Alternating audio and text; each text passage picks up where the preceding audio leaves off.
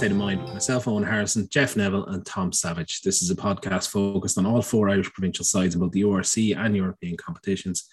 We discuss what happened the previous weekend, what we can expect from each province in their upcoming games, as well as any major off field news.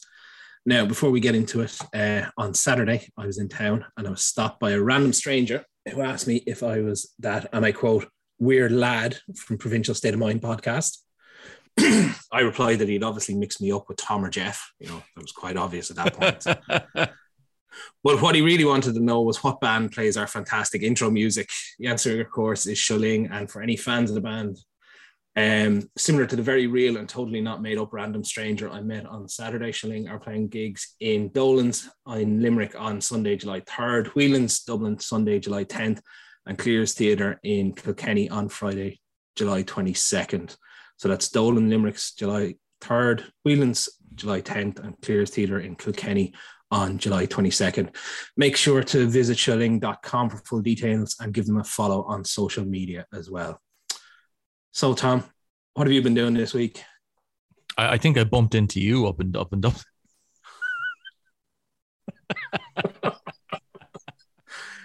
Uh, Were, like, were you, th- were you thanks waking for- were you Thanks for burying me a there. False mustache.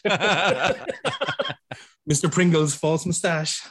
Uh, no, I, I I had quite enough all weekend. I was down on the beach. Um, it rained for like three or four days straight. Missed it. I got into the water still. There was a there was a game on. It didn't make me very happy that game.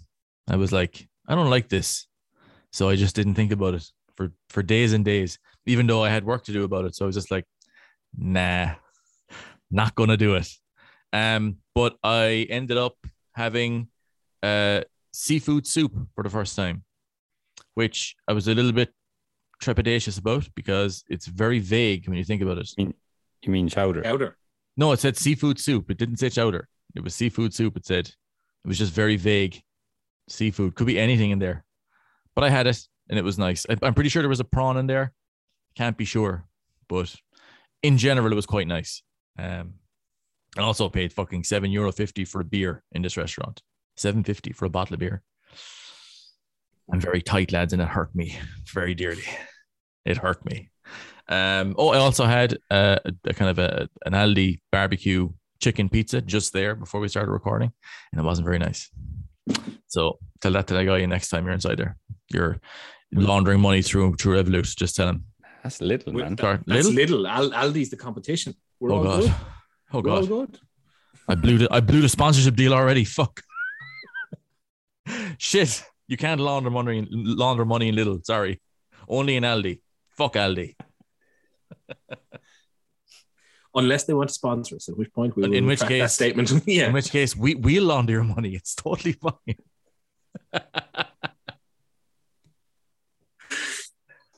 Jeff, what have you been up to this week? Um, I had a busy week. I had um a work do, and then I had my best friend's wedding. So we were gone for a couple of days there as well. You can probably hear it in my voice. I'm pretty much just dead behind the eyes.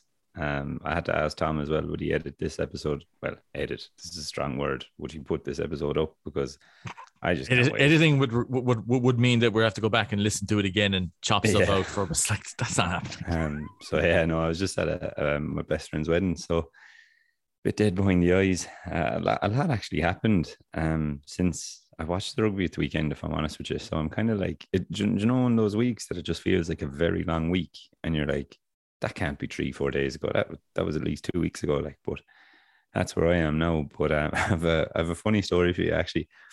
At the at the wedding at day two, and when this happened, I actually turned to your man who who, who said it like, and I was like, "That this is what I'm going to talk about on the podcast." And he was like, "Please don't." And I was like, "No, no way." So we we were playing this game, myself and two of the boys, and we only played three rounds of it, um, because you know, drink responsibly and all that, but also because it is a fucking horrible game. But what you do is you go up to one person and you say name a shot, and then you go up to someone else and you say name a mixer, and that's your drink. But you do it for the other people, if you know what I mean. So you could just you could look out, don't get me wrong, but like 99% of the time it does not work out. So we did three rounds of it. But on the third go, was my go. And I went up to someone and I said, name a shot. And they said Kahlua, which I don't know if Coffee, you've ever, li- coffee liqueur. Yeah. but like, I mean, how was that their go-to? Do you know that number? one? Like mm-hmm. that was my first thought, but then I was like, actually, do you know what? This could go well. You know? So anyway, I looked across the bar, and there was a fella. He listens to this podcast. I won't say his real name, but everyone calls him Boom. So anyone who knows him will know exactly who I'm on about now. But anyway, saw Boom anyway at the other side of the bar, and I says, I'll ask him now about the mixer. So I goes over and I goes, Boom, name a mixer there for me. And he goes, What? And I goes, Name a mixer, any mixer at all. And he looks me dead in the eye and he goes, Cement. Just turned, I looked me dead in the eye. Just walked away. oh, for God's sake. Yeah, cement. So I mean, it was a good one. It was a very good one. Um, but uh, no, other than that, no, just trying to get back into the land of the living, I suppose. Like, How are you on? I'm good. I'm good. I had a fairly quiet bank holiday weekend. Um, couldn't do too much. Um, what you call it? Went to the uh, local sort of farmers market on Sunday, and they had a dog show. So um, Did you buy a dog? No, we uh, what you got? it, Brought the little puppy that we have. Well, nearly one year old pup, and uh, she got a little rosette. God knows for what, but she got it. So my daughter was delighted. Um, so that was the highlight of our weekend. Nothing more daughter- exciting. than- Did your daughter have a fight this weekend? No, uh, she. I heard, I heard she uh, was. I heard she was in training for one. Or are we allowed to talk about the fights? That's the Oh, Yeah. Ah, look. Yeah, I think we're we're good now. Um, I'm I'm considering opening up my own gym, like a, a UFC gym.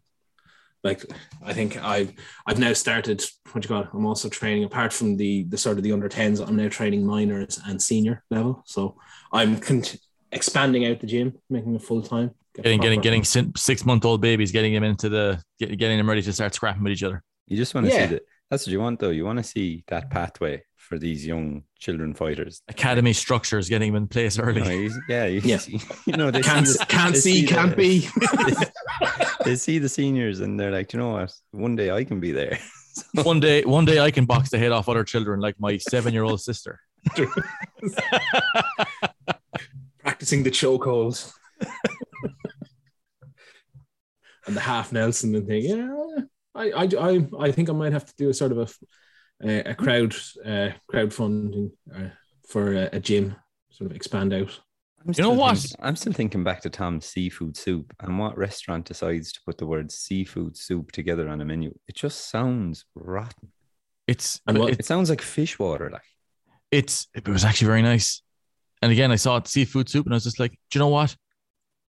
Live a little, do you know what? I'm having too good a day. I'll take that. live a little. Seafood soup. What's in it? What's seafood?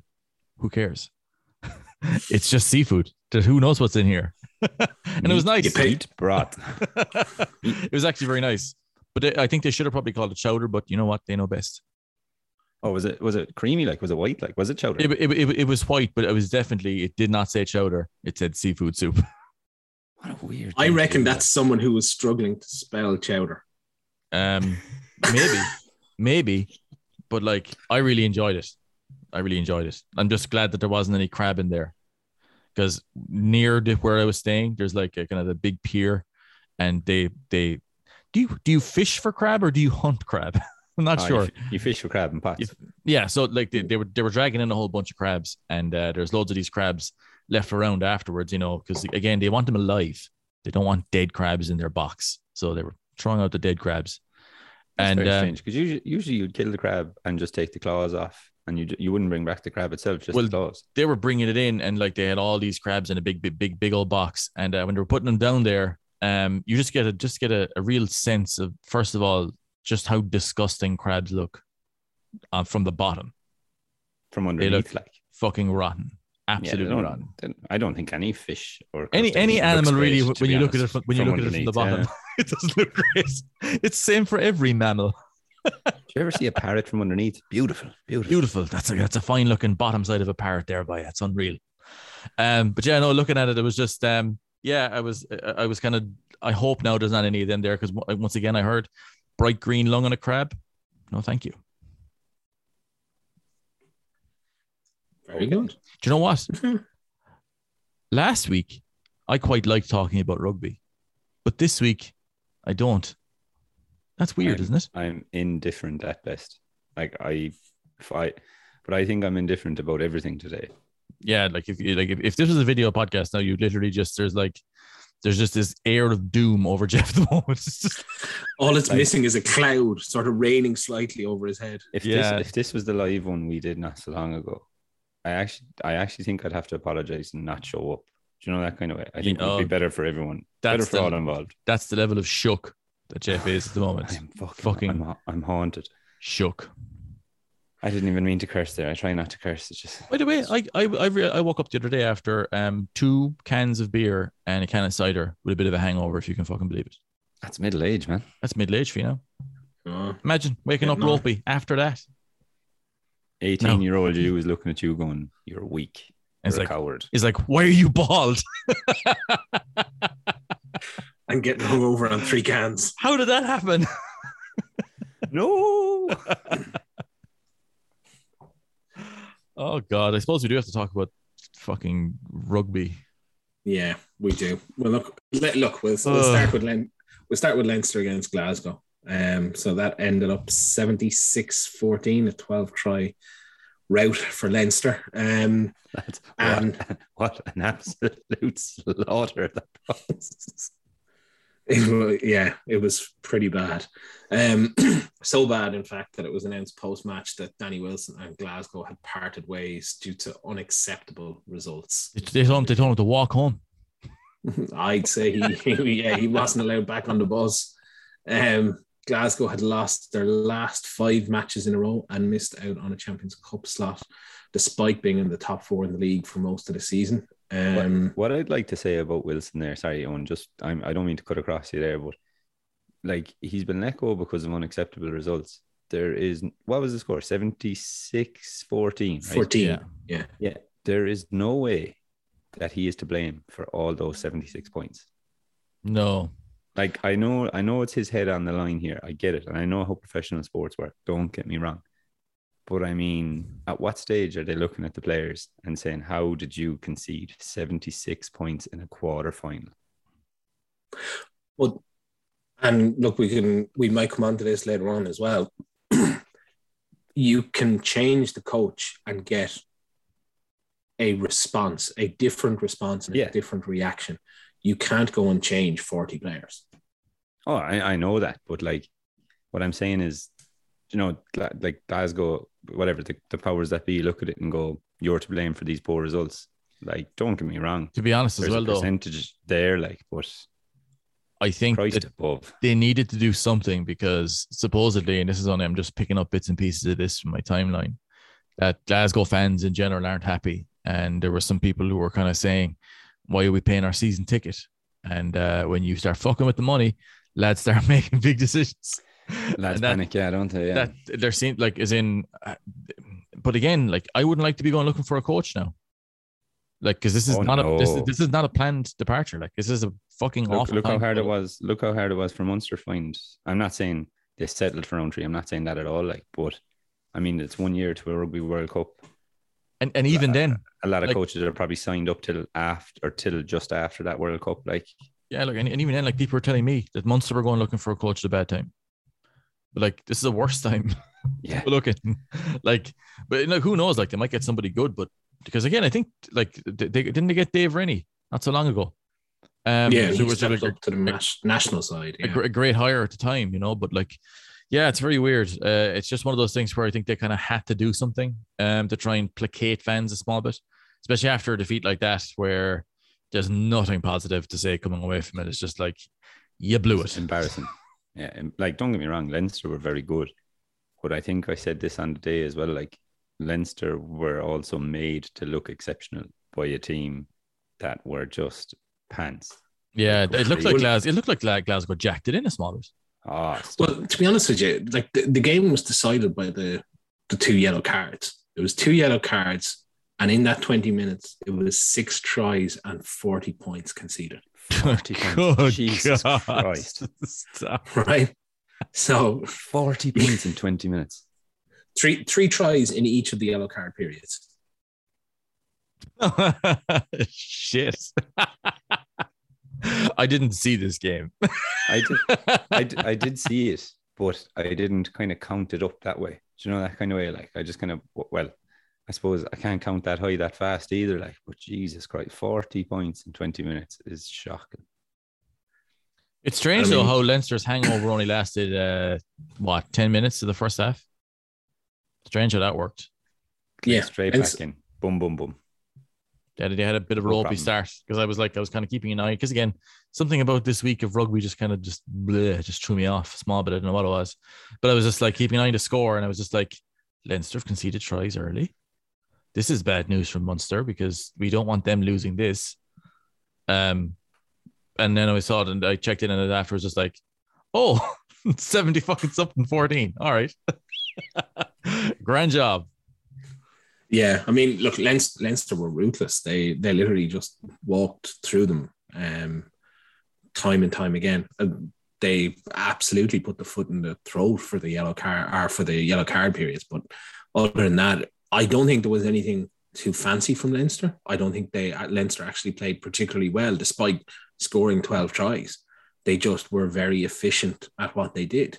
Um, does this I- though like does this result and the performance i suppose kind of put a bit of an old make a bit of a bollocks to the whole shield system given that glasgow are, where they are because they were essentially getting like two games against you know a benetton side that are kind of in a transition zebre who are one of the worst teams in the competition and edinburgh who are kind of no real great shakes themselves either at the moment. Like does this is this quarter final not a sort of an indictment that the shield system has kind of thrown in certainly in Glasgow's case, a side that didn't really deserve to be there.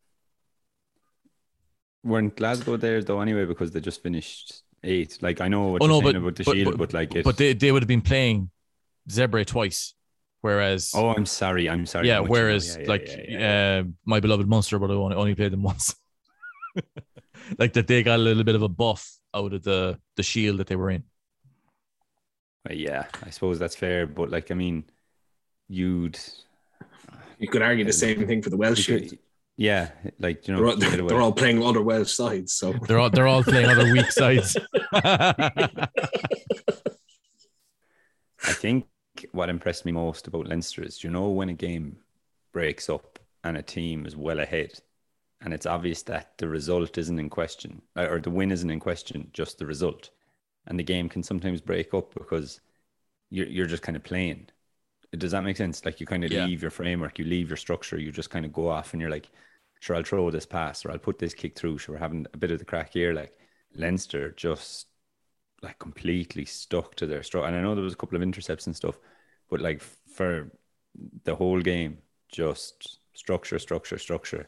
And they were like, while they were relentless in their, I suppose, execution and everything like that, and at no point did they kind of take the foot off the pedal, they were just relentless in their structure and framework too, which is something that, yes, they won by. What was the points difference there? I'm having a bad day. 62 think points, right? So the 62 point difference there, like, yeah, obviously the coaching staff would be chuffed with that. Like, who wouldn't be if you were coaching it? Like, don't get me wrong. But the coaches, I think, will also look back at that game and they'll, they'll, you know, they'll give the the usual weekly line, oh, we could be better here, we could be better there, blah, blah, blah, um, in terms of certain areas. And yeah, there's always a couple of percent in some facet of the game that you can improve on. But in regards their actual attacking framework and defensive system, like they just didn't stray from it.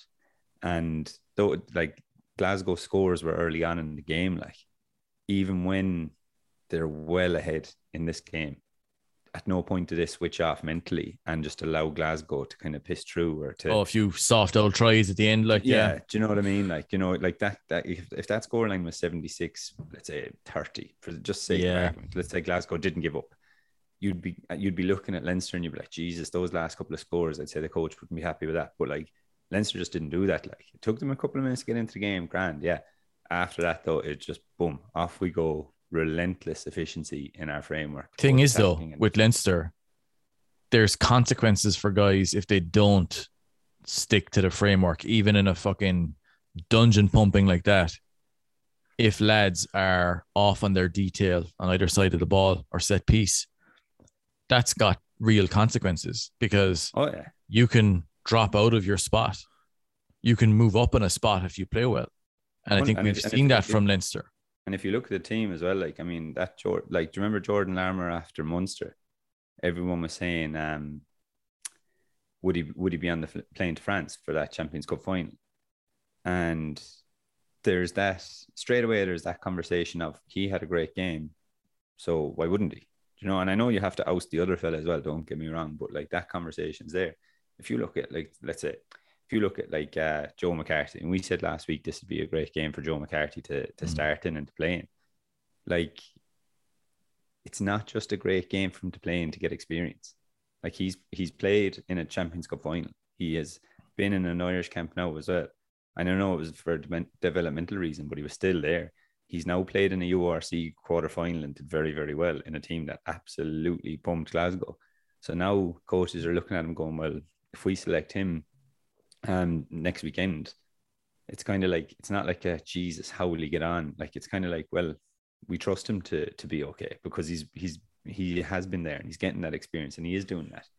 And I I I I go against that a little bit though, because I look at you look at maybe the the Munster game and the, the Glasgow game, and you sort of say you look at someone like um, Jordan Larmour and you go, absolutely fantastic, Oh, no, no. unbelievable with ball in hand. But the, you have to look at what they're haven't been against as well. Yeah, Yeah, I know- they I know that been too. Tested. But At all. I, I I meant in terms of the detail and the framework. Like they've not strayed from it, if you get me. Oh, yeah, it's, it's basically it's it's how you're able to execute the game plan that was laid out for you during the week and lay out you know, how you how, yeah, how you execute your role. I think when you look at at, at Moore's game against Munster, for example, going forward, fantastic. There was one the few defensive bits I think that they would have looked at and gone, that needs a bit of work. But like that's not a guy who just because he had one good game against the kind of a Munster side who are in a bad place at the moment doesn't wall straight back in because it needs to be. And again, I think Leinster have, have set this in where you have a flow of you can go up the up the chart, you can go back down the chart, and like that's something that's worked really, really, really, really well for them because it drives standards, I suppose, where every game is important, every training drill is important. If you want to be the guy who gets the start in the majority of the positions, I know there's some positions are kind of they're nailed on, but like for in their their back three, I think Larmour is a guy who would look to compete and say, look, yeah, Jimmy O'Brien, yeah, I could compete with him. But you look at where Jimmy O'Brien is at the moment, I think of looking like a very complete player. Defensively looks very sound, uh, solid. Uh, you know, seeing Larmour, like I said, uh, on the defensive side of the ball against Munster, had one or two issues. So didn't do what probably he needed to do to get straight back in. So I, I think they're doing very, I think what they've got is a system that rewards success and punishes failure. Yeah, and I, I think look for for Jordan Larmour, he he can't do any more than he he's doing at the moment. He he's doing everything he can with ball in hand. He's just not been given an awful lot of the the chances where he needs to excel in defense to show that he has taken those steps forward. I also think you look at the likes of Ross Byrne, who you know when you're playing behind a pack like that as dominant, you're going to look good because you get the time and the space his real chance to shine was in the Champions Cup final in the last 20 yeah. minutes. And if anything, and you can say this is a failing of URC, or you can say whatever way you what you wanted, but he doesn't get tested in the same way in the URC as he would do against the top team. Um, and that's why I think as much as Leinster will get will have guys and they will move up and down their rankings as they sort of um play to the detail that's required of them until they're tested at the very end of the season. That's the only place that you can really do. And players can look better than they necessarily are and play at high, seem that they're playing at higher levels because they're given that extra time, space, um, and that they that they're getting behind such dominant packs or, or playing in such dominant packs. Um, I mean, if you were to be really critical of of Leinster at the weekend. I thought Glasgow did get success from attacking narrow um, for their two tries. There was literally there wasn't too much subtle about it. It was you know one off runners coming off playing off nine fairly narrow, and early on while Glasgow still had an interest, there was still some concern on the loose head side of the scrum. Um, now how much of that was, was, it, was, it, was it two, fixing it? Was it was it two scrum penalties early on to Zander Fagerson? Yeah, I think it was too early on to him. And then the score started to build, and it was hard to tell whether Glasgow were losing interest or whether Leinster had sort of done enough technically to fix it up. Bit of both. And yeah, it could it could well be a bit of both. But I mean, like that's being, I think, probably hypercritical of Leinster in terms of like what what can what can you really say negative about a 76-14 win?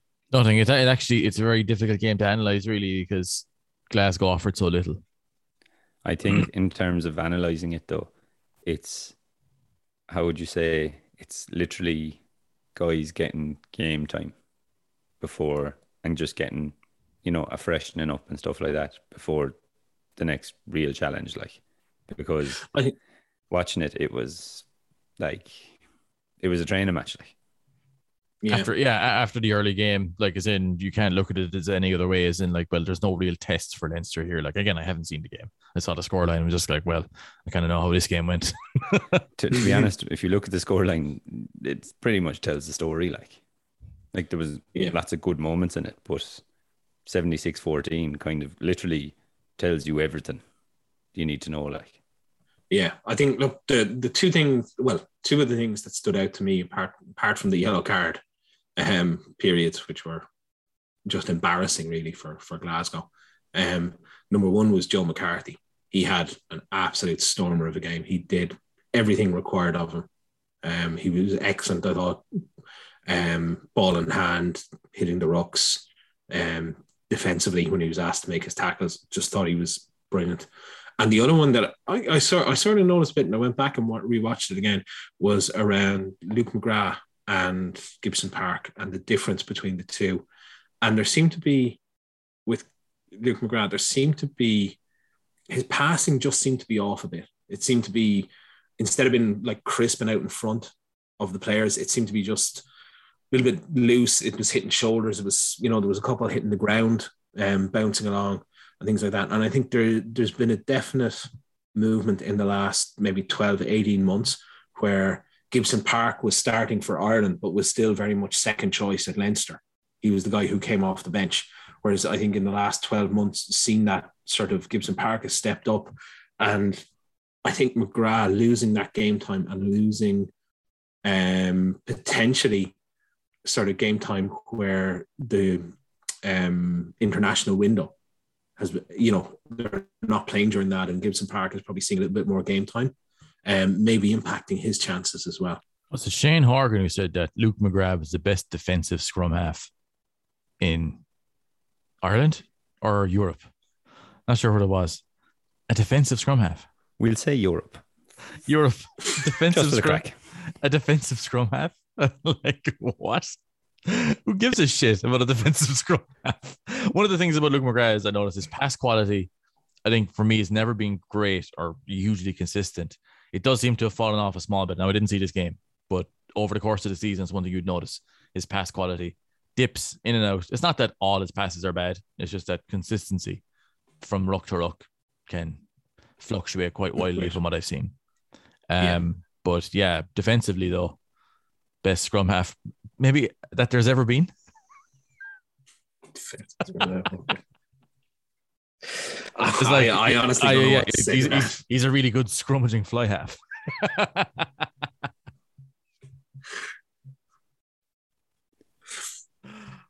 Fuck's sake. Right. Right, we'll, we'll move on then to the to the game that we don't want to talk about.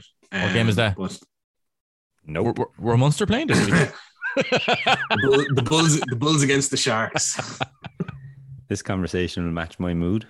the Sharks in just enough water so they could swim. The Bulls in just enough water that they can stand. Who's going to win? Who who would win that? I reckon the Sharks. Sharks. The Sharks are going to win that. Yeah. They've got these big mouths, you see, full of teeth. Oh, did, wait, sorry. Did you go plural there, or is it one bull against one shark? It's the Bulls versus the Sharks. So there's many Bulls and there's many Sharks. And what if there was only one each? Shark wins. Even if the, do you think the bull would stand back and be like, "You'll drown in a minute, be grand." You'll drown- ah, no, No, he definitely doesn't have the brain power for it. no, that. the Yeah, bull, yeah, the bull, yeah, the bull is fucked. The bull is fucked there. Now, if it's on dry land, the shark is fucked almost straight away. Bull yeah. just steps backwards, just like What is wrong with this shark? He's a fucking idiot. Look at him drowning there in the air like a fool. Yeah, Bull, I love- Bulls were at home, so they the Bulls were at home, so we'll give them home advantage on dry ground. Oh, so the sharks are in big trouble then Yeah. at Is the altitude as well. al- Yeah, I was about to Yeah. say. Sharks are not good at altitude. They like sea level. Anything, Yeah. anything other than sea level, and they're in big trouble. Even at sea level, they need to be just slightly under It's it. slightly below sea level. Yeah. A, sh- a shark in Holland. Brilliant, brilliant in the Netherlands. Yeah. Oh, this game. Fuck's yeah. So sake. look, we better talk about it and get it out of the way. So, uh, Friday night, it was the first of the quarterfinals, and Ulster beat Munster 36 17.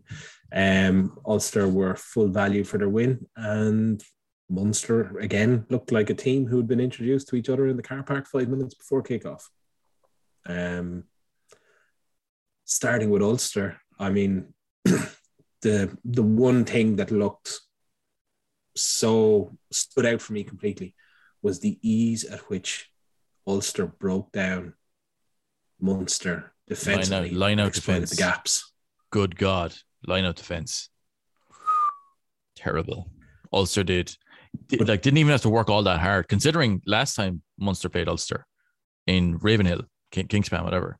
Um, M- Munster did line out defense quite well, handle them quite well. Ulster just like so much better this time around. Um, just created line out uh, like break after break after break, like unbelievable.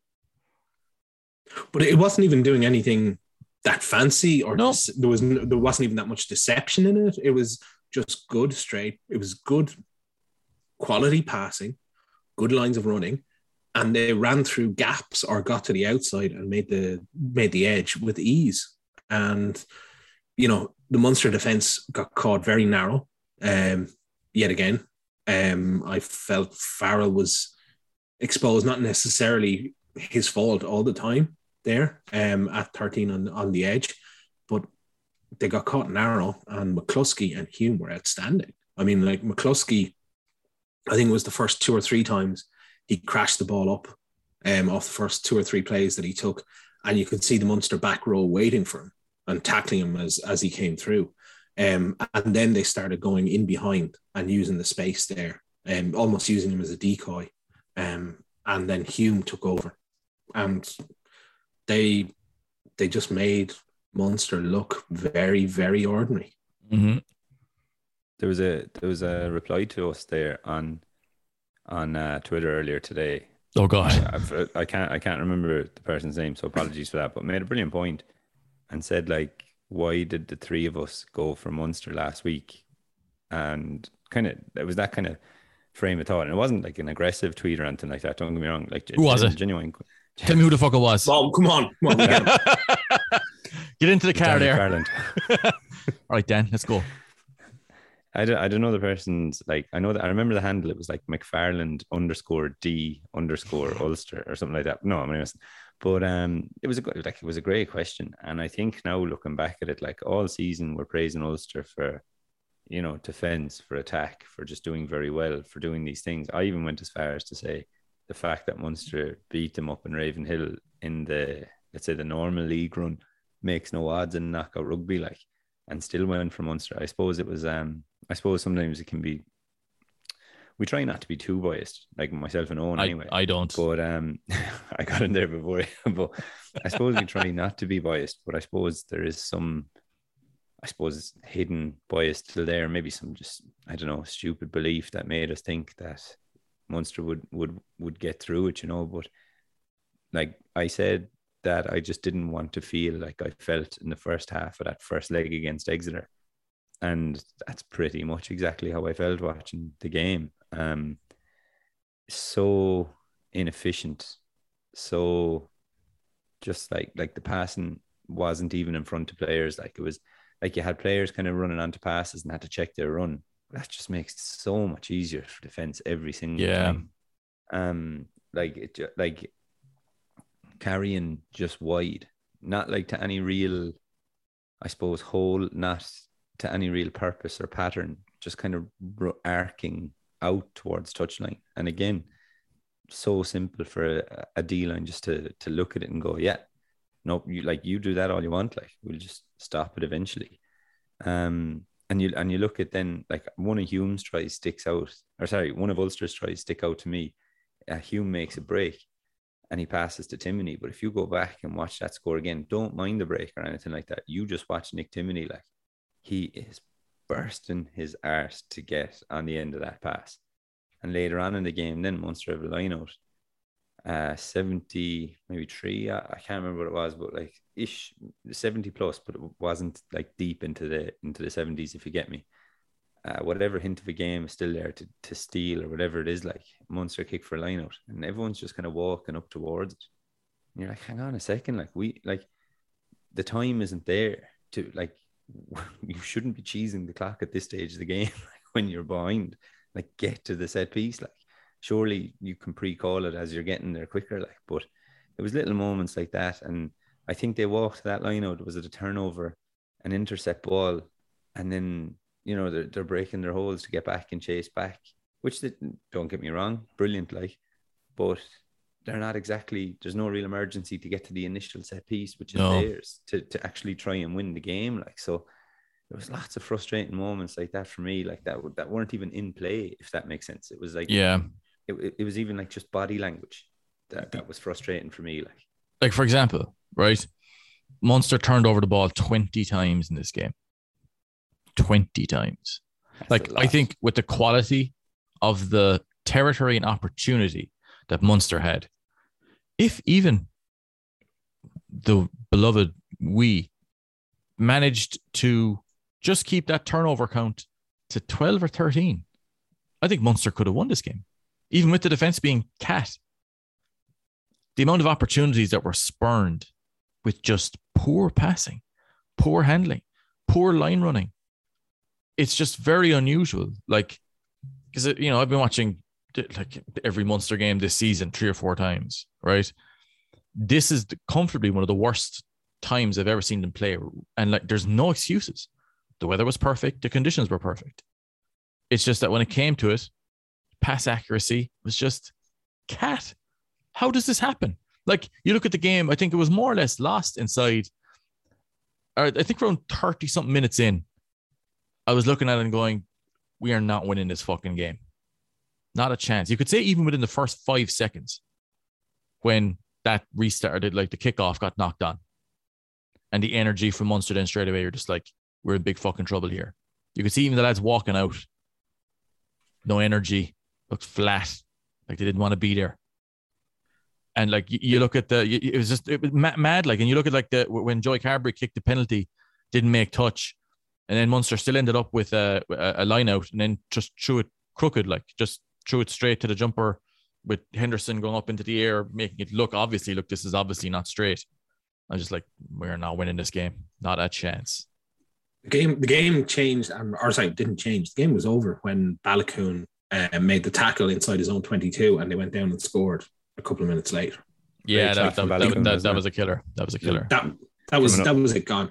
From an Ulster perspective, that was a great shot from Baloucoune. Yeah. Yeah, no, like, th- that was a, a game changer because I think, look, yeah. if, if Joey Carbery just even decides to swipe that ball across him, that goes to Keith Earls and that's a try. And then we're maybe looking at a different game then. It's just, again, there seems to be just a real desperate lack of confidence about what Munster were doing. And I think like my confidence coming into this game, not not even confidence, I reckoned it to be a narrow enough game. Turned out it wasn't, completely the opposite way. Um, was based on the fact that, like, looking at the way Munster played there back in, uh, was it April, May, whatever it was? Yeah, April. Um, looking at that and thinking, well, look, if they can bring elements of that, um, and maybe get at the Leinster, the Ulster lineout, uh, defensively, been pretty solid all year. That completely evaporated. But the thing is, Ulster expected this. You heard, Germ, you hear, you hear James Hume after the game? We were saying about how like we looked at their, uh, we can looked them on video and we knew we were much better than them, and we went out there and did it something that effect. Like he was right. Um, it was just very very unusual watching the game where you see like Conor Murray and, and Joey Carbery blowing very simple passes and Conor Murray having just a very poor game, and everything just kind of knocking on from there. And it's just it just seems again. But by the way, by the way, you know what? The last time the Munster coughed up north of 14 turnovers in a in a, in a game, The Leinster. the final from last year of the Pro 14, 18 turnovers in a in a knockout game. It's amazing how that keeps happening, isn't it? There's one set piece that Ulster score, a set piece try that they score. It's um just past the halfway line in the Munster half. Shortened line out off the top comes down to Cooney. Cooney whips the pass. Boy, like the if you if you go if if you look at the line out, I'm so sorry, I'm struggling to talk today. If you look at the line, if you look at the line out and the shape of the players as the as I think it's O'Connor who goes up into the air, it's very clear that there's no maul being set here, like absolutely none. And it's the fact that even Cooney's at nine shows that the, the maul is not happening here. Yeah, there's no there's like maul feint. Don't even it- buy it- this. Yeah, like do you know, and if if if it was a case that Cooney was at the front of the line out or something like that, you'd be okay. do You know, might buy it, whatever. There's no shape here that a line out maul is about to happen. Ball comes down off the top, flashed out. I think it's the third receivers on the ball before a defensive player is coming up in their face, and I think that pass is thrown. Farrell absolutely shoots out of the line because I think he actually has to at this stage. Because Yeah, he was. I, I think I know the one you're talking about. Yeah, he Uh, was. He was caught like- rotten on it, so he had to. I- he I think he has to make that read. And in fairness to him, if he hits man and ball and that, he's stopped it dead and he's done a, a really good job. It's just the fact that they get the pass off. And I think it's Baloucoune then just makes that break then into that space. I think it's two passes, including like uh, one of the out the backs and stuff like that, and it's try time. But like it's just that defense off the line out. I don't understand why. And don't get me wrong, like the ball's gone wide anyway but there's still no hunters or anything off 10 like it's a short line out like This is be. this is the first half, right? yeah yeah yeah Yeah, and like I think get up like I think that Munster were just really concerned about Stuart McCloskey and Joey Carbery's channel. he was screened off this i think Yeah, but, um, but the thing is, But- uh, like de Allende was tied to him all the all game, like while he was defending ten. you, still have others like Oh, I know, but it's it's it's weird. Like so, like it always seemed like that. Oh, ge- geez, you're getting the edge, fierce, fierce, fierce, easy there. It just seemed looking back at the game that de Allende was just tied to Carbery all day long while he Yeah. was at ten, and it just, I don't know. It just like you might, I might, I because I, I've gotten this question a ton of times, and you might see what you what you think here. Did it look like Munster kind of checked out at this game? I we I was talking to you before the uh, before we went live, and I think we were talking about um uh, the game and stuff like that. I think players can't afford to give up, and I know I said it looked like Glasgow gave up as well, but like they're playing for contracts, like it's their daily job. Like you, like put it this way: Would you go up to Damian de Allende, who's a World Cup winning centre, and say, "Did you give up here?" Like I wouldn't have the fucking neck on me to say that, to be honest with you, to a player. So I think, like, uh, sorry, I, I'll rephrase that. So if I if I wasn't able to say that to a player genuinely, like, I I could I don't think I could think it if that makes sense. Yeah, it's it, it- it's weird though because like I've gotten this uh, like a, a good few times from people like that just Munster just look like they're not there. Um, I, I don't since- think they were checked out. I think they were beaten soundly and tactically and physically. Mm, but like if you look at if you look at like they spoke during last week, I think we spoke about it. But was it on this last podcast last week? I'm not sure where they were talking about the emotional exhaustion uh, after the Toulouse game. I'm not sure if we were talking. I think we Mm. were talking on this. Yeah, we were, yeah. And uh, I think Johan brought it up again this week after this game against against Ulster. And I'm listening to this, and I think a lot of people are, are out there listening to this as well and going, "Wh- "Why is this? Why was that so devastating?" Like But Ulster it- were beaten at an earlier point as well. Like, why is this still being brought up as a reason? Then I don't think it's a case of being checked out. I think it's a case you have to look at, well, who's leading it? Like who's creating this environment? Who's leading this environment? Is it? but is, is is is that what people are meaning when they say Munster are checked out? Not necessarily players, but like is it a course that like that? Because again, like I I hear that and I'm just like that's really concerning to hear. I'm hearing that and I'm kind of going like why are Leinster playing ten minutes of their game and they don't oh. start Oh. great, but then they're snapping right back into it? Like why is it that Leinster can do that and Munster can't? Why are Munster still said hung up on a game from six weeks ago? We said the same thing after Leinster lost against La Rochelle. We said it when Ulster lost against Toulouse. Like it's a different competition, and yeah, you lost. You still have silverware here. Mhm. That mindset has to swap straight into. And I know, don't get me wrong. I know it's difficult. You lose a, a fight, like you lose a game like that in the in the manner of which you did. Like, but fucking Leinster lost the final And the And last in the 76 last with with the last play of the game. and put 76 points on a team. So I think if it's a case of, I, I, it's certainly not a case of you've checked out. It's a professional team. I think you have to look at the environment, like, are, like, and some people say like, you know, or they weren't hungry enough. I don't buy that. That's not a thing. Like, it's, yeah, I think that's a it's, a cop out. Like to be honest, you ha- if like if you look like if we go back to that strike move off the line out, Ulster ran that from 40 odd meters out because they knew exactly what would happen. Like they were tactically beaten and soundly beaten that way. But if it's a case that you're going into a quarter final of of your domestic league, you haven't won a trophy in was it 11 years or whatever it is. And I'm not I'm not saying if Leinster beat or if, if Munster beat Ulster, they would have won it. They're obviously one step closer. But if you look at it and you say to yourself, you're 240 minutes away, regardless of opposition, it's 240 minutes. That's it, like, and you can have a trophy and we can, you know, end this drought and whatever it is like. If you are not creating that excitement and that buzz and whatever, you have to look at like you have to look at your leaders, like Yeah, and, and and I be, mean, that, be that coaching or players, but you have to look at that and say, what's like, going why- on here? Why are we still down here? Like, This is a cultural issue, and this is this is what's wrong in Munster rugby, in, in my opinion. I don't have a perfect insight into it, but I think there is a cultural issue where we have seen, and we, t- or sorry, you talked about it before, where players are not in Leinster are not getting to the detail and not doing what's expected of them. Players move up into their positions and they move up and down the depth chart. What have been the consequences? Because this this Ulster game was pretty bad but it's not been the first bad game this season, and it hasn't been certainly not the first bad game in Van Graan's tenure, right? Over the last five seasons or five years, right? What has been the, um, I suppose, what has been the reaction to previous ones? We, we've heard in the press, oh, we own it and players own it, but nothing happens. It's the same guys coming out, it's the same thing coming out. And it's almost as if these things it just becomes acceptable and it becomes ingrained. And I'm not saying that's anyone's specific fault, but pe- people just accept it. You can talk the words and you can do whatever you want, but mentally it becomes acceptable.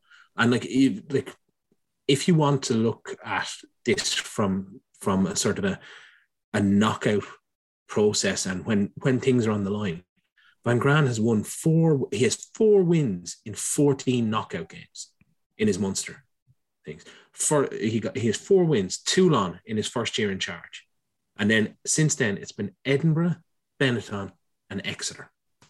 There, there is only four wins in knockout rugby. Not exactly a who's who, really, is it? No, and for like this comes down to it. Whatever way you think anything else, and like there's problems with the attack and nothing is gel, there is a culture issue that unless you get in there, and I think I'll go back to something else that Jeff said in terms of like Van Graan has what two wins out of 13 against Leinster. I I would guess over the over that period of time, Connacht probably have more wins than that. And since one Van of, one of, took one of those was the Rainbow Cup as well, by the way. yeah, A fucking Ma- Mario Kart level. excuse me, yeah. Benetton won the Rainbow Cup and it was fantastic. But like you I go back to hear that's two wins. word you go two wins out of 13 against Leinster, right? As and I think Jeff said it. He said, if uh, what was your phrase? He said, I think if I you don't- want to beat know Leinster, If it if you want to beat Leinster, if it sounds you, good you have me, to if it- fuck them up in the forwards. You have to beat the shit out of them in the forwards. I think it was something along those lines. That's what you said. Munster don't have the attitude to do that. No matter what way you have it, they don't currently have the attitude to go and beat the shit out of them in the forwards. and you know why? You, because we haven't seen it.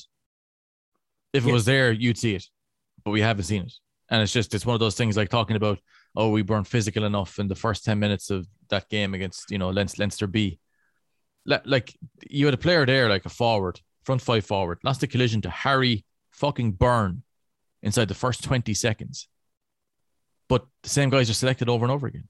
It's like at, at what point is like you and again everybody's like, oh, get the younger players in because it's like a bit like get the new toys in. But like at what point you go, well, if there's no real consequences for guys not playing well, forget about playing badly, not playing well to the level that you expect, then what, what does it take to get guys in there? Injury? Guys retiring? That's the thing I think that people get frustrated about because it's been more or less the same team who've been losing the majority of these games every season for the last four or five years. And before that, even, but just with this team who've kind of, you know, the guys who were in there kind of, you know, 28, 31, 32, like the senior players now, these are the same guys who've been losing these games the entire time. And it just seems that, you know, five years later, you'd expect it there, there'd be quite a large turnover. There hasn't really been a large turnover. And I get there's reasons behind that as well. The younger players haven't been there, they haven't been ready. But I think you look at this season, I think one of the biggest opportunities missed were, and I understood the logic of this at the time, by the way, is when you saw those young lads coming in and playing so well against Wasps, right? That a lot of those lads disappeared and we just didn't see them again for large stretches of the season. I understand why you had to rotate other guys in, but how much, because again, post COVID, everything with South Africa and whatever else, but what message would it have sent to go, this guy's playing really well? We're going to keep playing him. We're going to keep involving him until he dips back out again and then you'll get a shot. What message would that have sent? Instead of just like, nice game, lads, nice stuff. All right, back to AIL for you. See you later. But you, you look at something like the Toulouse game, right? And it was all the Toulouse game was essentially a game that, and like let's let's get around it. It was a good performance, but they lost. But that was Van Graan. This is what Munster is all about. That's what his Munster is all about. Effectively, losing bravely. And in it's got to the point where he's not even losing bravely anymore. He's just losing. And as I've said before, it's created, I think, a lot of apathy within the fan base. I think uh, there may be still some anger there, and if there's anger, at least there's there's some feeling still towards it. But I think there's still a lot of apathy. Um, I think the Toulouse game came around at the perfect time for Munster because it helped certainly with the the season ticket um, renewals and everything else and the money that goes there.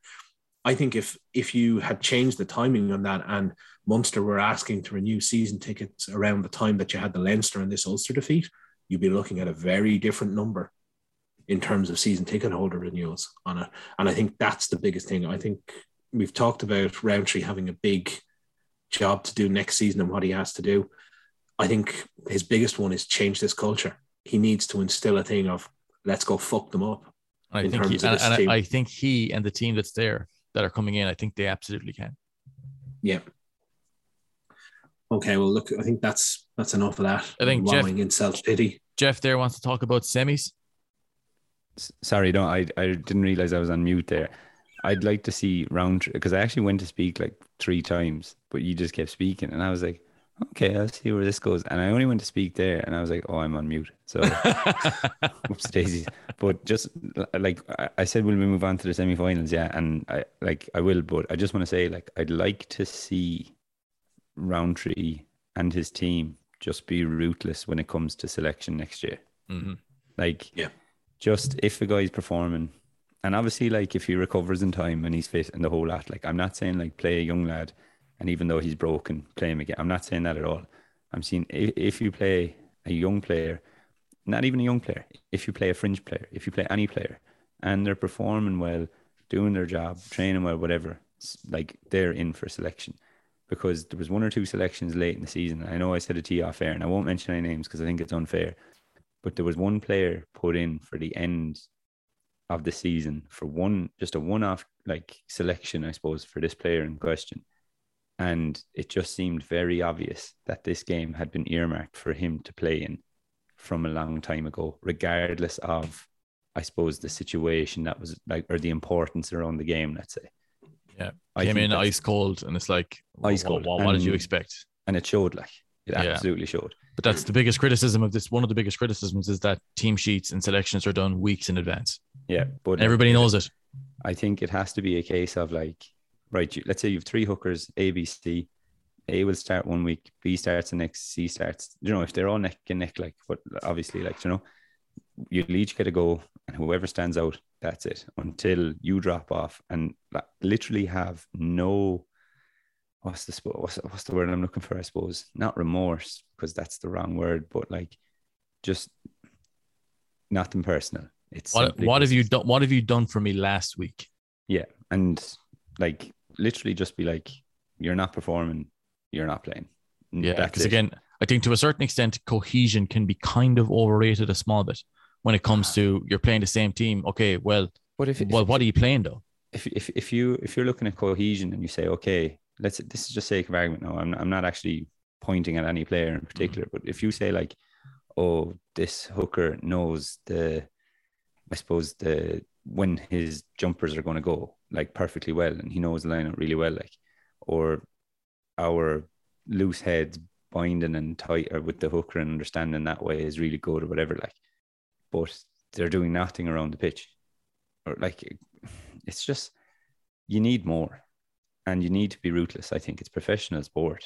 If if, if someone is not performing on any team, then like I mean they know the crack. Like it's not like, it's not like it's lost on them. It's not like this is under eights where you can't just say, "Oh, we'll all get a game and it's okay." Like this, yeah, like to jump on sport. that, right? I mean, now we're going on to the semis, there's a kind of a thing where you've noticed if you've been involved in any sort of setup with a team where there's what you talk about and then there's what you do, and sometimes the two of those things are a little bit different. So when you're talking about, look, this is the team that's coming up for the weekend everybody knew that this was going to be the team in advance, weeks in advance, right? And you go, well, we're going to try and help them prepare as best as possible, right? And in the build up to it, where you're training, where training's competitive, and you're you're you're you're you're competing for spots, right? When players know weeks in advance that whatever they do in training or a game that they're penciled in for, that whatever happens, they're not going to get selected for the big game because that that team's set in stone every single environment I've ever been in training goes down. They talk about it. Oh, well, we're going to keep levels up.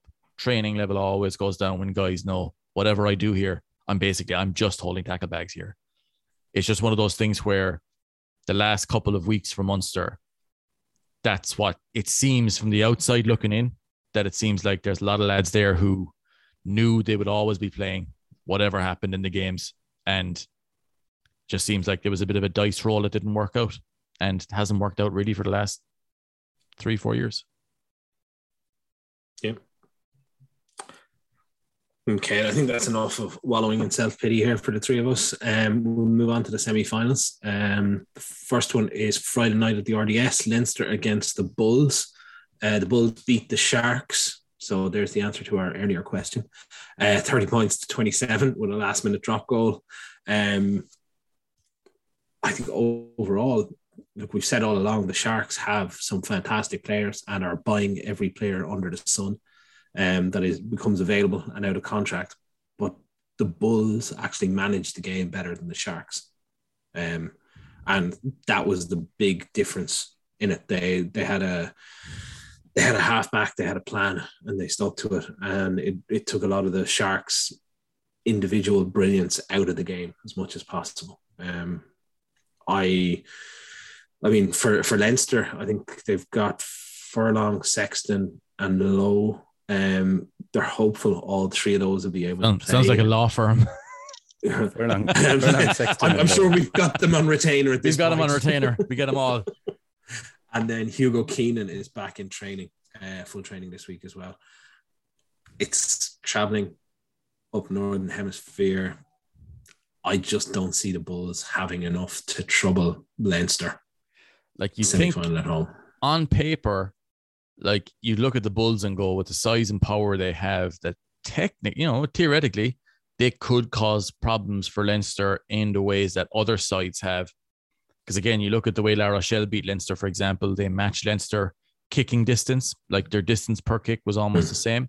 Uh, you look at their, they kept Leinster under 95% retention at the breakdown and bossed possession and territory which meant that Leinster's possession became very, very expensive. Uh, you look at some malfunctions in the lineout for Leinster as well. Um, you think the Bulls, in theory, have some of the personnel that might be able to do something similar? Um, but again, I think a lot of it comes down to the travel and like again, like Leinster just at the moment look like they're in a real just flow. They've kind of gotten right back in. The physical question will be asked about them, but I think Leinster starts so strongly and like they always tend to do it that it's tough to see the Bulls unless they can get a hold of this game very early. It's tough to see the Bulls pulling anything out of this one, unfortunately for them. I, yeah, I think look, if the only hope that the Bulls have really is to try and set a platform that they can dominate, which is probably the the scrum that they they they would hope for, I think, um, and then to maybe attack narrow with big carriers, um, to, to go that way and try at Leinster. They have the guys they, to do that, like they, they theoretically have have yeah. the the the pieces to to make that work and a few quick guys out wide that can cause problems. But I just don't. I'm or say I haven't seen them string all that together consistently enough, and with the travel involved, the fact Leinster at home and are playing so well, I just can't see anything past Leinster in a comfortable home win. I'm I'm up there with Owen's thinking there. Like, yeah, they have the power. They, they have the you know they, they have all the ingredients to do it but they need to do it all at the one time for 80 minutes away from home and even like if you look at statistics i mean what is it like 80 or high 80 percent of the home team win the domestic um semi-finals so like yeah. you know it's kind of like are are they are the bulls going to be that one team let's say do you know if if it's one out of ten teams that win, is it going to be the Bulls away to Dublin against Leinster, a Leinster team who, let's say, if Sexton law or if that law firm come back in, and uh, if Hugo Keenan's fit too, like, are they going to have enough, even at halfbacks and stuff like that? Like, are are, are their level of halfback going to match up? Let's say if it's Gibson Park and Sexton, if they're all fit, which you know, if they are fit, they will probably start. Like, does their halfbacks match that? I suppose in terms of chess, I don't think so. So um, yeah, for me, look, it's going to be a Leinster win, I think, but I, I wouldn't say it's going to be a comfortable game. I think time is going to be a factor.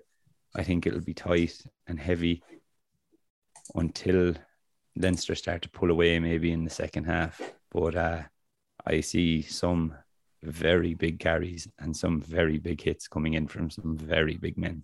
there's some time. quite a few large men, men of mass, you might say, who are going to be playing yeah. this game on the bull side. There are there are some big dudes coming to Dublin, but I just think it'll be a time thing, really, to be honest. Like, and you know my theory now comes to beating Leinster, kick the shit out of the front five and go for it. But you, you have to do that relentlessly for 80 minutes. Like you can't just do it for 10 and say, "Oh, job's done here," like, or you know, I got a few good shots in here, so I can just kind of tip on. It has to be a solid eighty-minute kicking, and I don't think it will be. The other thing is, I think if they do get the upper hand at the scrum, they have to double and triple down on it. hundred percent. They have to. It's it's not a case of take your scrum penalty and kick down the line and go for the line out. I think you have to go. No, we re-scrum and you look to push for a yellow card. And I, I think that's the, their best chance of doing it if they can get on top and at the scrum is to really just double down on that. Both of the Bulls props are very hefty gentlemen, like Gerhard Steenekamp and I think it's Van Rooyen as well. Big yeah. boys, big they're, large lads. They're they're not built for ball and play time of you know thirty plus minutes. Ball and play time, boring, and mauling. Get that ball off the pitch. Yeah, it's like anytime anytime you see a prop uh, pulling a screen pass, you're just booing relentlessly. get him off the field. Filth, get him out of there. oh god. Uh, so, so the second three for Leinster, is it? Three for yeah. Leinster. We'll go with that. The second uh, semi-final is Stormers against Ulster in on Saturday uh, afternoon in Cape Town. Uh, the Stormers beat Edinburgh 28-17 with uh, the Stormers out half Libbok's boot, proving the difference really between the two teams. Um, I watched the this uh, match pretty much on fast forward for most of it to try and get through a good bit of it. But the the one thing that did stand out to me on it was Evan Roos. It's just he looks fantastic. He looks to be like a Bok in waiting, to be honest with you. Um, some of his carries um, and um, defensive work were just amazing. Yeah, no, he's a great, he's, he's, he's a good, he's a good looking player. Like you look at his physical profile as well, just a big, aggressive, like impactful ball carrier. And it's kind of, it's weird just because like the Stormers, when I saw them earlier in the season, they were looked fabulous in Thomond Park. They looked really, really good and kind of lost their way a little bit. But without having like a ton of hype behind them and, you know, a ton of off field issues, depending on what you read, um, they've gone about their business really, really well. And like you look at them in this game here now against Ulster, Ulster have a fucking tough job ahead of them. You know, like trying to get down to South Africa to prep a big game. Uh, but I think Ulster won't be that spooked by it either. Like they should have won against the Stormers the last time. They and, did and, and and and did win. So we'll see. It's going to be interesting. Like uh, I think if you look at at Ulster, like I think the way that they've kind of they recovered from a uh, like a, a poor run, uh, but maybe two poor games against Toulouse and and uh, and Munster, two poor results anyway, uh, and turned it around and kind of finished the season really really strongly. I don't. I think they'll have every fucking confidence going down there winning. To be honest, you look at them. I don't think they'd have any bit of fear in them. You look at the way James Hume this season has kind of really ascended to be a top top quality player. Guys like that, there, like who's able to talk his shit in a press and then back it up. I love his Oh, that's, attitude. That's unreal. Like you know, like he's a, I, love his attitude. why wouldn't he talk his shit? Like, prove him wrong. That's the thing. And it's like, you wouldn't back against Ulster. Like, they've got, like, going to have to do it the hard way, like, because they're going to travel down. Whatever. If, if Ulster win, they've got to travel all the way back up. It's going to be very, very difficult if they're playing Leinster. Like, it's, uh, yeah, it's going to be very, very difficult. But sure, they, they seem to be have a lot of confidence, playing really well. And sure, why, why would they be, why would they be afraid of any game coming up? There's no fresh injury concerns either, is there? Don't think so. Lowry is out for the rest of the season. I think, Yeah, no, I- I- potentially he the All. Black tour. He was out for the last game. Yeah. the yeah, only yeah. one uh, they they issued a press release um, with no new injuries. So I'm we're taking that to mean Warwick is okay despite it going off early Yeah. um, yeah. on Friday night. Um, and I think that would probably be a big concern for Ulster actually because the Ulster scrum did look very shaky after Warwick went off. Sure. We were And talking about already Warwick. without Marty Moore. we were talking about Warwick last week. Like he is the starting Ulster loosehead, simple as. And if he goes to New Zealand or Ireland in the summer, you'd be like, okay, no problem. Like, um, but yeah, I actually was thinking about this one today. Uh, in those few moments of clarity I found in, when my head unclouded and I was able to think. So we'll see how well I'm able to say it out loud now. But I actually think the same. I think Ulster will go down. They're in a good place like like almost like a perfect game against Munster. Like just went out, nailed what they said they would do, uh, did it well, and you know they they're into a semi final. After that, you know Toulouse game, they won, they lost. You know people were saying like, how do they get back on the wagon? Yeah, they lost against Munster. I don't think that was as much of a hangover as people think it was. I think they just got their selection wrong uh, especially at halfback, and you know didn't manage the game well. I think if they had gone for Madigan or I don't know, I was Burns injured at the time. I don't know, like, but if they had an out and out ten who was able to boss the game better than Lowry was, I think it would have been a different game. To be honest with you, so I actually don't count that game as a hangover. I think they just got it wrong. Um, maybe I don't know. Needs must. Maybe I don't know. But you know, I, I wouldn't have gone that way myself personally if I had Madigan there available to me. But I think they'll go down to South Africa. Um, they'll take a lot of confidence from the fact that yeah, okay, they didn't win, but they should have uh, that last time. And again, like it's something I alluded to earlier, and I'll, I'll say it again. They'll go down with the mindset of it's 160 minutes of rugby left this season.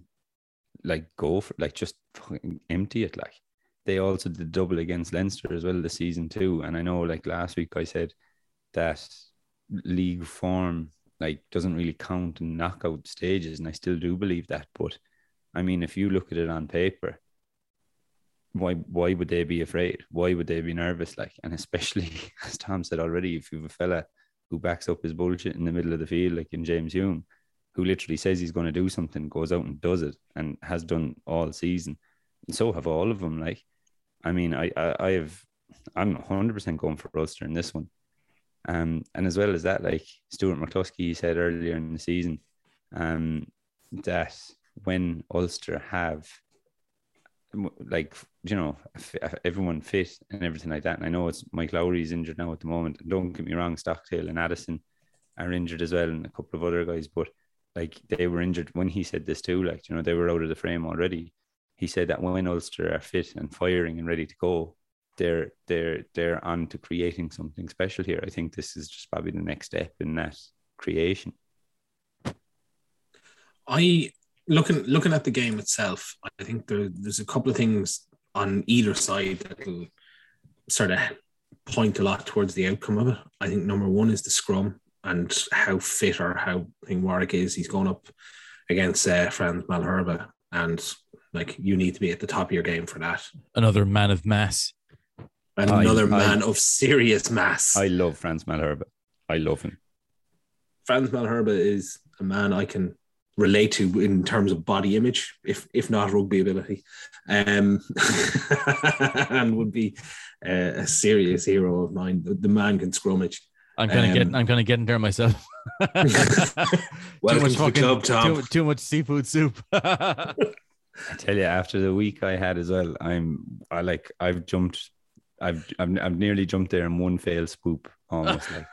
We came. We came you had home. to let the belt notch out one loop. Oh man, came home yesterday, like, and like, was, you know, like, it was one of those days. Even today, you, you know, when you just find yourself staring into space, but you don't realize it. Time is an illusion. Like you're just there in body. But got home yesterday and um, ordered a Domino's, and I don't even remember really tasting it. Do you know that kind of way? Like I just knew it. I ate it. That's all I know. So um, me like I'm on the way to being a. I think that just means I'm on the way to being an international um, test you know? test standard tight test, yeah. test, test level tight head. I think I'm on the way. You know, if yeah. that's all it takes. Oh, I could be there. I I have the mass, if not the skill. Um, but yeah, tie, no, you, at the same time, you could tie the three of us together, and we would still get murdered by him. Like. you could put another seven behind us and we'd still get murdered. um, no, I, I think look, Scrum is going to be a big one. I think even looking back again as I had to at the the Ulster Munster game, Munster caused Ulster issues when again when they carried in tight. Same as the the first game up in the Kingspan. The difference was Munster literally just couldn't hand, hold on to the ball, and the passing from the the halfback and decision making was rubbish.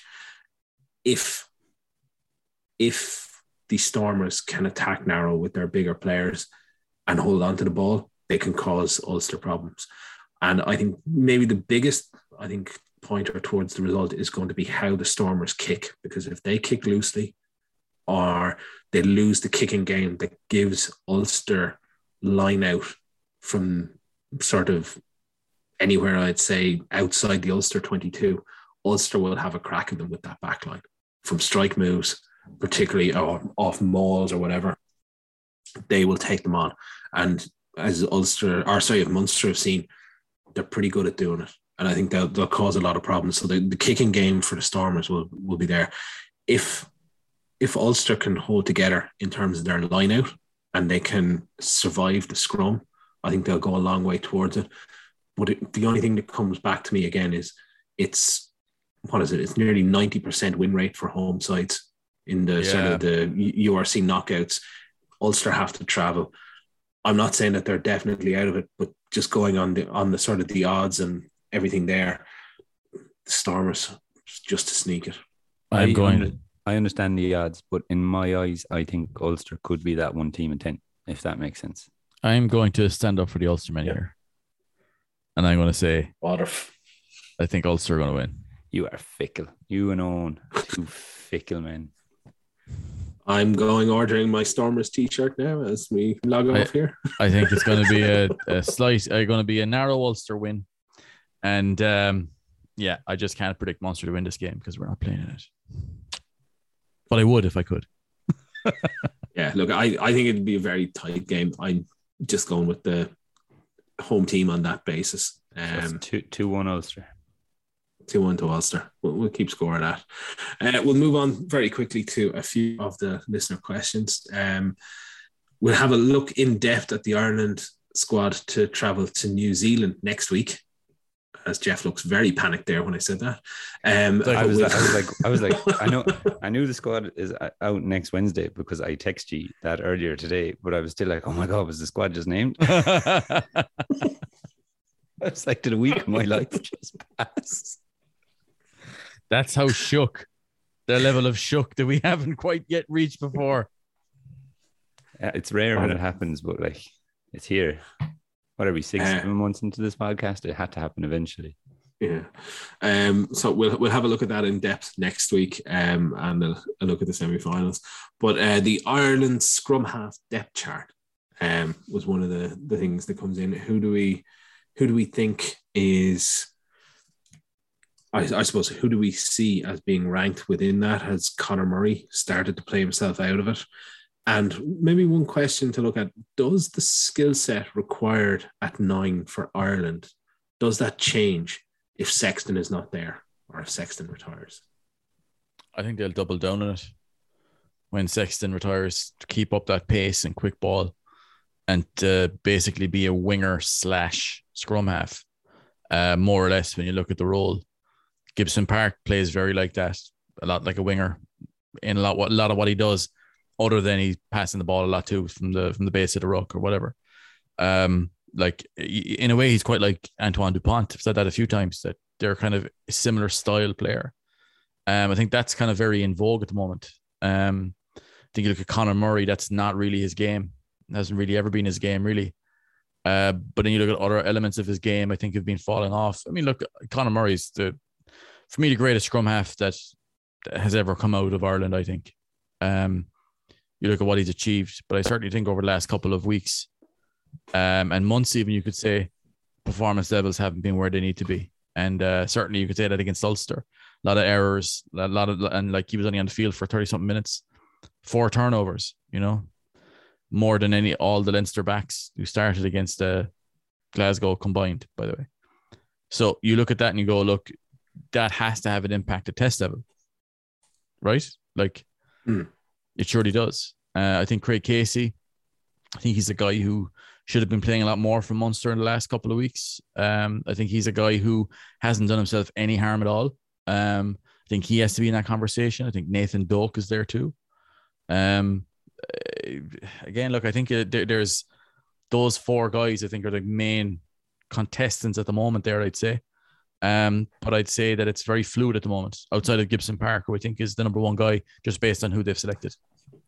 I, I would think like, and maybe the, or sorry, the way I'm viewing it is you've got the likes of Gibson Park, who is definitely number one.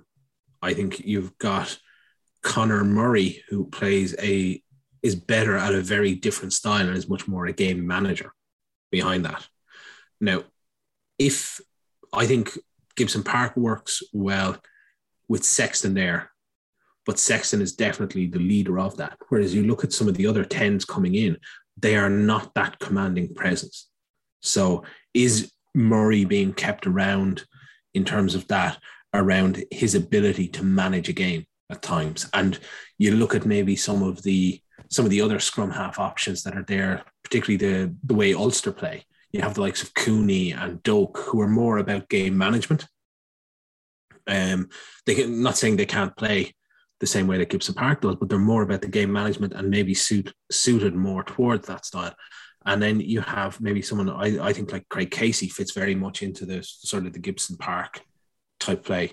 Um, and I think Marmion, for for some reason, he seems to be almost forgotten to an extent in this, could play that game similar to Casey and um, Gibson Park. But I think if you change Sexton and you move to someone, and like even as we saw, was it a couple of seasons ago with um, Billy Burns coming into 10, he's very much a facilitator. He's not that same leader um, doesn't necessarily provide the same direction. I don't think necessarily Joey Carbery at the moment is providing that either. So, and with Jack Carty, who's now injured and out of the New Zealand tour, that's why I was saying, do you need a second type of scrum half? I'm not saying it has to be Murray, but you bring Doak along who could maybe manage that, or even Cooney? What do you reckon, Jeff? Oh, sorry. Um, I didn't know if you were asking me or um Tom, but I kind of agree with Tom, to be honest. Like I think that if you let's say if if you swap Sexton and you swap your nine too, like are you gonna change a team's attacking framework because one player isn't there? No. Well, I Well, I mean, who who can who can play that same game as Sexton at ten? No, but Yeah. yeah, but what I'm saying is like if you take Sexton out, right? And then you say, okay, Sexton's not there, so I'm going to put Murray in now. with, Let's say Ross Byrne or I don't know Ben Healy or something like that. Um, and I'm I'm using these names now because Jack Carty's injured and, and stuff like that. Or let's say even Joey Carbery. Like, what have we seen from Murray and Carbery together at Munster that would say oh, stick them in an international level? Absolutely nothing. Hmm. Nothing. So, like in my eyes, just because you lose Sexton doesn't mean you change your nine. It means the ten you have better fucking learn the ropes pretty quick. Yeah, and, and, and fit the shape that that Sexton has left behind almost. I think that, that that's probably what you have to do. Like again, I think the way Ireland plays all on quick ball and having somebody who can play that, but also be able to, you know, just basically play a Sexton style role. It's not completely unplayable, but there's certain physical characteristics you need there, and if you don't have them, it'll make things difficult. And I think we may get a look at that during the the tour uh, to New Zealand this summer. Um, so it'll be interesting to see how it all plays out. Yeah, look, and I, I think it will be that. I, I, I think there's there's very, as you said, Tom, very few players that can match that and just slot, slot into Sexton's style, which is a bigger problem for Andy Farrell. That the Crowley. second, uh, maybe maybe if you beef up Tom, you, you could take that role on. Beef down a Need a little solid- bit. Should I slim? should I slim back down? Is that what you're saying? Look, I think I need to beef up to become the tight head. On. There's the rest Damn it, I'm gonna, have, a I'm gonna have to beef down. God damn it. I'm in no man's land. I'll be. I don't know. Team. I'll drive the bus. I can't I can't pass off my left hand. Is that going to be a problem? Just turn. Just turn your Just back to them. Just turn, yeah, just like just turn around, just rotate and just fling it. Like they'll never expect it. and they won't hit you from behind. That would be. That that would be Never. unfair and not and not cool. S- see if see if anyone's willing to give you specific kidney insurance. Imagine- Imagine you did that in front of like Courtney Lawes. It would Okay. literally be like jackpot, and like- he would murder you. Before like we a- get sued, I don't mean actually murder. Okay, I just mean like Or- he would or do you? hard. He would hit you Or do really you? hard legally, and I, and I would can. and I and I would die legally. Legally die, and we'd have a legal funeral, and it would be actually all your fault for turning around. Yeah, and they would say on the on the gravestone, why did he turn around? What's his fucking problem? Here lies Tom Savage, the idiot who turned around. The idiot who turned around. What was he thinking? Courtney Lawes. Because he, 'cause he couldn't pass off his left. because he couldn't pass off his left. It's a very tall gravestone. There's a lot written there. Costs a lot. Char- charged by the letter. Um, okay, and the second one there was a, there was a good bit of correspondence um this week, questions and a few things on a salary cap for the URC. Now I know we sort of touched on this a while back, but I mean, like, Wouldn't work. yeah, I mean, but I mean, the thing that gets me is why would you even want it in the URC? Like, what what what is the benefit of having it? Because the URC is a is something that is run effectively by the unions to facilitate what is the cash cow of the international game. The URC does not make money. The URC is subsidized effectively by international rugby and money from international rugby. So why are you going to limit effectively a lost leader in the URC? And when we talk about a salary cap, what people don't seem to understand is you, the IRFU are going to have to drop because they would be one of the bigger spenders within this. They are going to have to drop down to someone else's level. Now, whatever level you set that at, they're still going to have to drop down. It's And level. when you, if it's the base level, you're dropping down to someone like Zebre, you know, or Yeah. Dragons, right, to make them competitive. If it's the middle level, you know, what do we, you know, whatever team that is where, where you're aiming at, you're still going to lose players because you cannot keep within that, you cannot keep it's the top tier players that it'll impact because you're not going to be able to keep the likes of a Tadhg Furlong on a massive deal, which he is, which he is on. You know, you're not going to be able to get that. You're not going to be able to keep those top players in Ireland. Three 20 kg bags of Cars Pinks every week, I heard. Something like that. They could sign me. I'm cheap. Cheap. I'm almost free. I'm very injury prone as well, so just keep that Well- in mind. It depends. it, I'm injury prone, but it depends who we're playing. Do you know that kind of way? Like if, yeah. if I'm against like big boys, I'm like, oh, that that's acting up again there now. Is that, is, oh, is that Frans Malhor bro, over there? Bit of- Is that is that, of- bit is of a twinge. is that dragons? No, I feel good. Uh, good. no, actually, you I'm know what? It's actually turned. It's actually okay. The hamstring's actually doing okay now. I can flex it there. We're fucking flying it, lads. No bother. I'm injury prone, but it's dependent. Dependent on what? Take take. You know, it's worth it. It's worth the throw of the dice. Who knows? Who knows? You can Will all, we keep look, on- you can you can always go off with the old twinged hammy if things go wrong. It's just like, do you know what? I know I got pumped in that scrum, but it was my fucking hamstring. Lads, it's fucking What? gone there again. Just go up to Leo Cullen. What would you prefer? One Tadhg Furlong or 500 of me? It's really up to you. I, I- I think the idea of a salary cap is just it, it like it it works in England and in France because they all are in the same jurisdiction and they all have the same currency, like and more or less the same standard of living to, to a certain extent, like and, and cost of living too. Like if you look at Ireland and South Africa, for example, like there's a what the currency di- difference is huge. You know, cost of living is massive as well. Like it just it couldn't work. Like there's no real way to do it unless you kind of you you limit the amount of central contracts that a, a union can uh, can can can pay. But even then, not every not all the unions deal with central contracts. It's just it, it's I think it's people who are looking for a way to go. How can we limit Leinster's success? I think is the main thing that people are talking about, right? Like how do we limit Leinster from being a successful?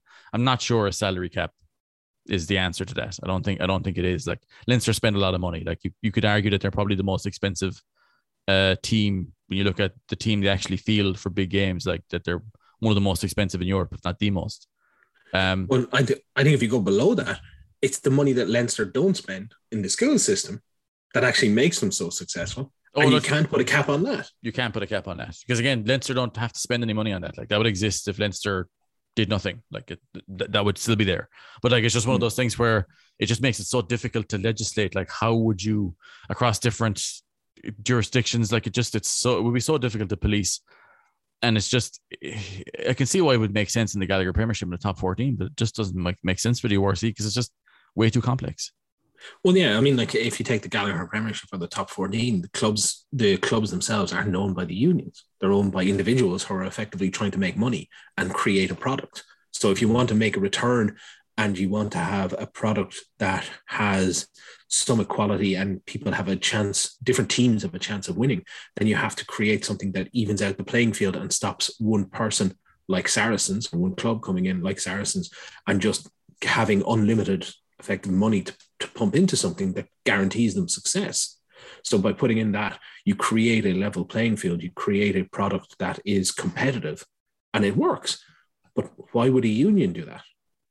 Why would you limit what you can put into it when it impacts your national side? And that's what I don't get in terms of these conversations. Um, I think we'll we'll look to wrap it up there, folks. Thank you very much for listening to our ramblings and for supporting the podcast. Please do rate and review the podcast on whatever platform you listen, as it really helps.